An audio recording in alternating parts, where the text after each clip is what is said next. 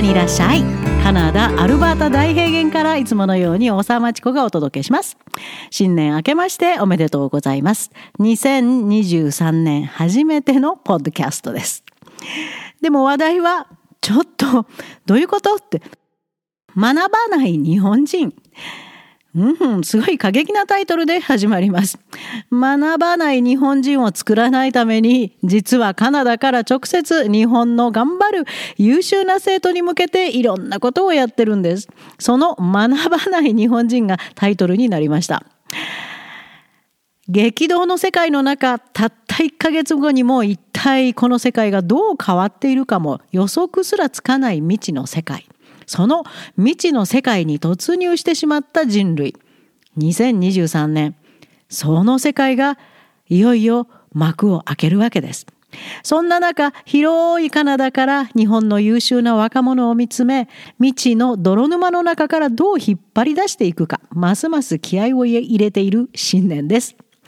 日本の中だけで自分の将来を考えないで、世界レベルにはどんな能力と突拍子もない態度が必要かを知らせながらぐいぐいリードしたいです。そんな中、学ばない日本人というまたまた不安をそそる言葉を日経新聞で見かけたわけです。学ばない日本人 でも知ってますよ。笑ってしまいました。大正解、学ばない日本人。日本の生徒の皆さん、特にカナダクラブ UX イングリッシュで学んでいる皆さん、学ばない日本人にならないようにね、2023年頑張りましょう。まあ、この話題は、このタイトルがついてた日経新聞の話題は、今よく目にするリスキリングというカタカナ語についてです。英語で言うと、この間もポッドキャストで喋りましたけど、reskilling。スキルを再び身につけるという意味なんでしょうね、使ってるのは。でもまず、カナダでは聞いたことないです。相棒のロバートに聞いてみても、ネイティブスピーカーのロバートに聞いてみても、ん ?risk killing? リスクを殺すってどういうことって。まあ、日本人にわかるカタカナ英語もどきということで、日本語として考えましょう。リスキリング。学ばない日本人にリスキリングを浸透させるにはどうしたらいいかというタイトルの記事でした。中を覗いてみると、いいですか？準備してください。堅苦しくて何言ってるか分かりませんよ。いきます。デジタルトランスフォーメーションを起こすためには自社ビジネスに精通した人間が不可欠だ。外部人材が逼迫する今、スキル実装して育成する人材の内製化は避けられない。IT 企業をはじめ様々な企業が急ピッチで人材育成に取り組んでいる。社員のリスキリングを推進するよう政府が企業に大号令をかけている。2022年秋、岸田文雄政権が今後5年間で1兆円を投資すると言ったそうです。ツッコミどころ満載ですので、ちょっとあのすいません、それますけど、学ばない日本人を吠える前に少し突っ込ませてください。DX、よく聞きますね。デジタルトランスフォーメーションって書いてるんですかね。要するに IT、デジタル技術を使えるようになれということですよね。確かに日本は遅れてます。まず政府レベルから遅れに遅れているので、一般だけが躍進するとは思えません。まず政府、そこから始めなくちゃ。例えば、あのコロナのワクチンについても、カナダは全て政府が州ごとにめちゃくちゃわかりやすいデジタル技術で運営してましたよ。私たちは Web でお知らせ、あのテキストメッセージ届くんですね。を受け取って、そのまますぐにそこのサイトから予約できます。接種後は州のヘルスケアのサイトにきちんとダウンロード可能な証明書が見えてます。日本はバラバラでめちゃくちゃだったそうですね。カナダのヘルスケア、いろいろ悪いところもありますが、いわゆる DX に関しては日本の100年先を行ってるかも。そんな気がします。じゃあなぜこんな差が？いや、小学校からの教育の完全な失敗です。まあこれ今日のテーマなので、後で詳しく話します。その次の表現、自社ビジネスに精通したって、まだそんなこと言ってるんですか？大学生一括の就活とやら、雇う学生の専攻なんかどうでもよくて、社風に染まりやすいのを採用するんですよね、確か。そんなことやってるから世界から取り残されていくんです、日本。日本競争力どんどんどんどん後退してますよね。すごく心配してます、カナダから。これって自社ビジネスって日本ガラパゴス現象というより会社ごとのガラパゴス現象が起こってるのが日本ですか？自分の専門分野の知識、スキルを大学で学ぶという教育が機能していない日本。大学教育は必要ない日本。いらないでしょう。だって何を勉強したか関係なくて、要するに自社教育を受け受けるために会社に入るわけでしょ？で、リスキリングとやらも自社でやるんでしょ？他とは関係ないんですよね。ということは、会社がもともと高校卒業生をあの採用して教育すればいいんじゃないですか？その方が早いですよ。いつもそう思います。次、外部人材が逼迫してるって、あの、まあ意味なんとなくわかりますけど、なぜだかわかりますか？日本の教育制度そのものの大失敗のために、世界レベルの能力もスキルもない人材しか作ってこなかった、このツケですよ。で、スキル実装して育成するって何を身にまとうんでしょう意味がわかりません。私が日本語がわからなくなったんでしょうか？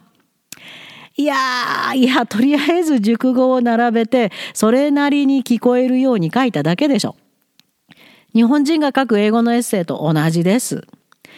偉そうで普段使いもしない死語 dead word となっている英語の長ったらしい単語を並べて英語のエッセイだと勘違いしている英語ができるという思い込みをしている日本の大人や大学生の書く英語みたいですよ。要するに必死で企業も政府も新しい知識スキルに追いつく人材をと号令をかけているけど学ばない日本人はは？と言ってるということなんですね。サマライズすると。はあ、なぜ日本人は学ばないんでしょう？答えは簡単。幼児からの教育の完全な失敗です。自分から学ぶ、学ぶことの喜び、学ぶとは一体何なのかを生徒自身が認識できるように助けること。これが教育なんです。それを全て排除してきた日本の教育制度の大失敗です。言われたことだけ覚えて、言われたことだけを言われた通りにやって、自分で考えるなんてとんでもない。オリジナリティなんてとんでもない。クリエイティビティなんてとんでもない。全部否定されます。で、教科書をそのまま信じて、詰め込めるだけの事実。いや、あの、事実って今ネットで全部見えるのに、でも事実もどんどん古くなっているのにいまだに古くなった事実を丸暗記してそれに従わないと罰が待ってるわけですよね。努力しない悪い生徒って言われるわけですよね。これってねまるでジョージ・オーウェルの小説1984を彷彿とさせる日本の教育現場ですよ。希望に燃えて勉強しますと小学校に入学する頃には算数、英語、作文、ピアノ、体操、まだまだありますと親に連れ回されて肝心の本人からの好奇心なんかは封印されてもうすでに小学校1年生が学ばない日本人の風貌を備えている。そう思います。本当にサイエンスフィクションの世界です。中学生になる頃には完全に自分は抹殺。人間技では無理でしょうという量の意味不明の宿題、まあ、機械的に埋めていくような宿題ですね。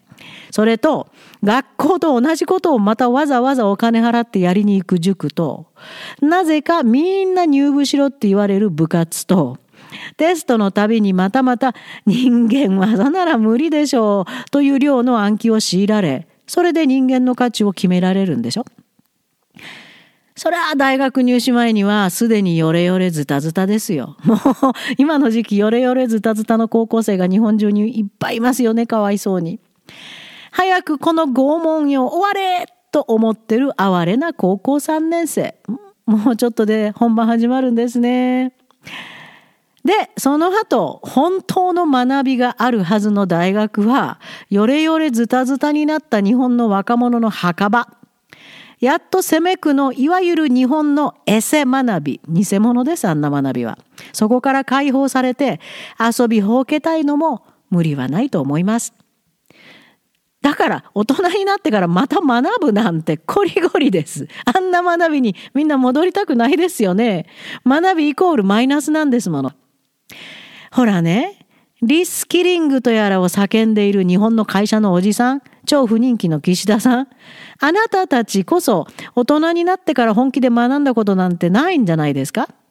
まずは見本を見せなさいね。あなたたちは何を学んでるんですか？大人になってどんな学びをしたんですか？それを日本の若者にまず見せることです。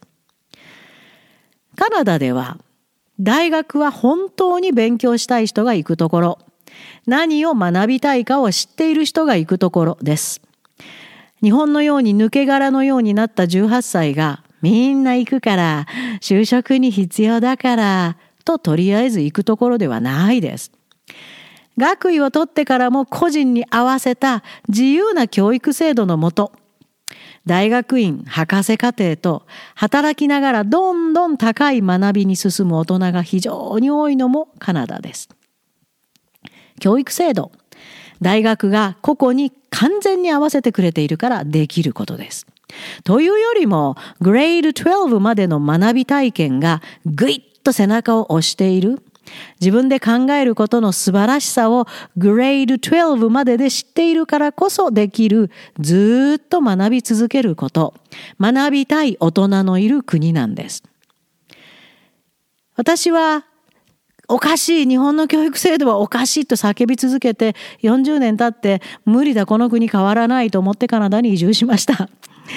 でカナダの実際のその本物の学びの中から2つのオンライン学習を日本の頑張る生徒に提供しています。本当の学びの中に入ってきたい日本の生徒を先導しています。まず、オンライン英語学習サイトの UX English。先導という言葉がまさにぴったりのオンラインコースがずらーって並んでますよ。UX English、uxenglish.org、org。いっぺん覗いてみてください。添削アドバイスはこれでもかというほど丁寧で、さらに学びたいと思えるテクニックを駆使しています。でもね、せっかく購入したコースで挫折するのは日本の大人、社会人、そして嘆かわしいことに大学生なんですよ。自分でペースを作って学ぶことができません。これをしなさい。はい。次は、はい、じゃあ次はこれをしなさい。で、誰かがリードしないとできない。自分で考えられないんです。学びを知らないかな。だからすぐにドロップアウトしてしまいます。一番見込みのあるのが頼もしいですね。高校生と中学生。ちょっと背中を押してあげるだけで学びを知っている日本人になっていきます。素晴らしい。大人になってもどんどん学びを続けていける人材を育てているかなって、ちょっと嬉しい気分になります。そして、もっともっとプッシュしていくのが、世界の実力ってそんなもんじゃないんだよ。学びっていうのはそんなもんじゃないんだよ。学びってそんなに浅くないんだよ。もっと自分を前に出してねって。あなたは誰なの？で、あなたはどんな考え方持ってるの？というところまで引っ張り出していくのがカナダクラブです。カナダから特別に提供しているオンラインレッスンなんです。まあそれはちょっと今日この話題長引いてしまうのでまた特集を組んで一体どうやると日本の子どもたちが将来学びたい大人に育つかなとどんな教育をしてるのかな？興味のある方いらっしゃると思うので詳しく喋ってみたいと思います。学ばない日本人じゃなくて日本の若い皆さんずっと学び続ける大人になってください。2023年をそれの一番のスタートラインにしましょうよ。カナダから応援しています。そしてカナダにいらっしゃい